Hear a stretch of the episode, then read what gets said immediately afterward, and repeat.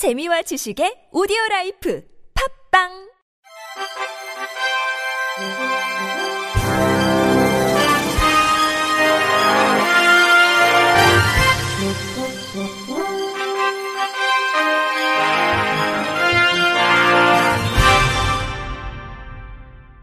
청취자 여러분 안녕하십니까? 2월 17일 수요일 KBIC 뉴스입니다.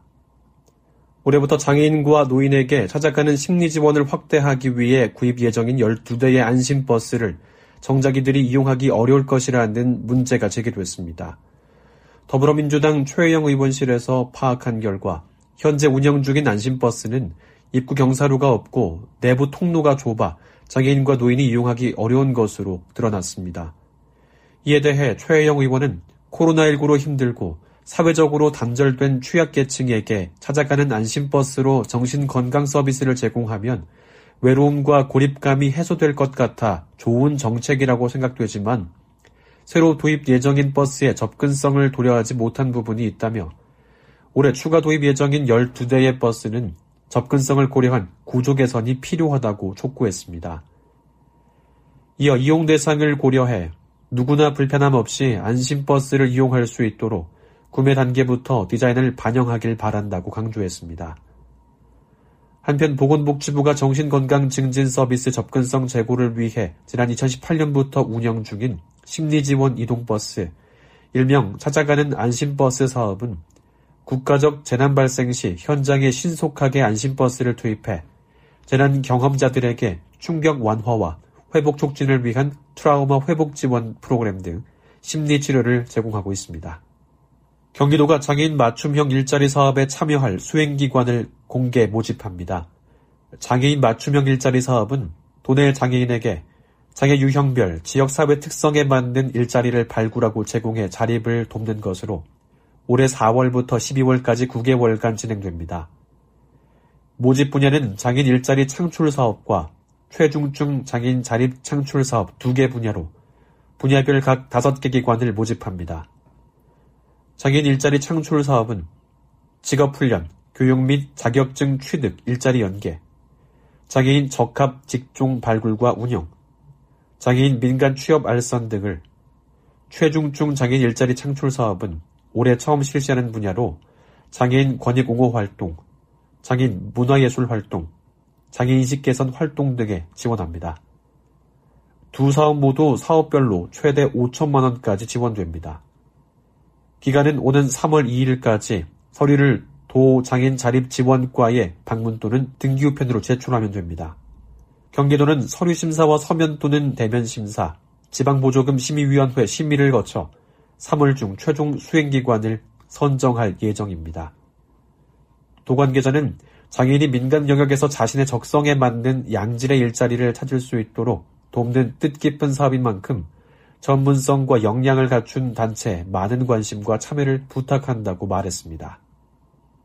국회 보건복지위원회 소속 더불어민주당 최영 의원이 보건복지부로 제출받은 자료에 따르면 작년 한 해 시설에 입소한 장애인은 2251명으로 탈시설 장애인 수 843명보다 2.7배 더 많은 것으로 나타났습니다. 특히 서울을 비롯한 대다수 지역에서 재작년 대비 탈시설 장애인 수가 감소했지만 대구, 강원, 전북, 전남은 오히려 증가한 것으로 나타났습니다. 초기 정착금인 자립지원금의 경우 지난 3년간 지자체로부터 지원을 받은 장애인 수는 420명으로 퇴소 장애인의 6.8%에 불과했습니다. 최영 의원은 작년 복지부 국정감사에서 정부의 지지부진한 탈시설 정책을 지적했고 당시 복지부 장관이 장애인 탈시설 로드맵 마련을 약속했지만 여전히 답보 상태라며 때문에 지자체도 갈피를 못 잡고 탈시설이 지지부진한 것이라고 강조했습니다. 이어 정부의 예산 편성은 사업 의지를 보이는 것이라며 장애인 탈시설은 국정과제인데도 예산 편성은 거꾸로 가고 있다고 지적했습니다. 강원 원주시가 중증장애인 일자리 창출을 위한 컨소시엄형 장애인 표준 사업장을 강원 지역 처음으로 설치합니다. 이를 위해 공동으로 장애인 표준 사업장을 설립하고 운영할 중소기업을 공개 모집할 예정입니다. 참여를 희망하는 기업은 신청서와 투자 계획서를 오는 23일까지 원주시 경로장애인과를 방문해 신청하면 됩니다.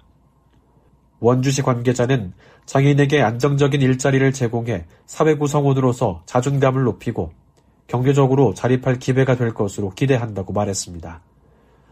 한편 컨소시엄형 장애인 표준 사업장은 중증장애인 일자리 등에 대한 국가 책임 실현과 장기적인 양질의 일자리 창출 및 고용 유지를 목적으로 지자체 또는 공공기관이 중소기업과 함께 설립하는 사업장입니다.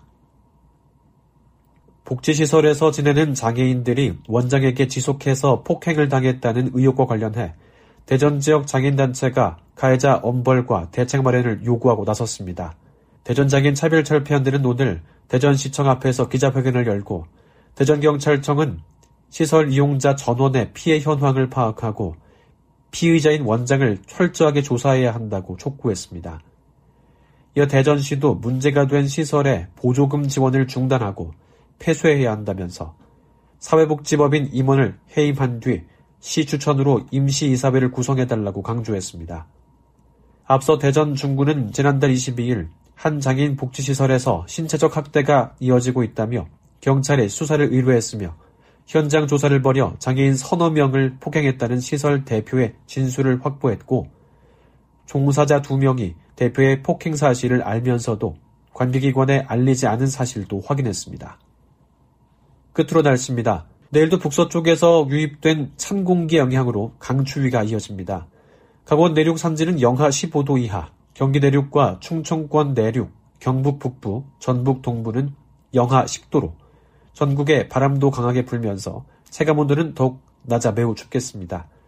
또 충남 서해안과 전라권은 정오까지 눈이 오겠고 제주도는 오후 6시까지 비 또는 눈이 내립니다. 지역별 아침 최저 기온은 서울을 영하 9도, 춘천 영하 12도, 부산 영하 6도, 제주 영상 1도로 예상됩니다.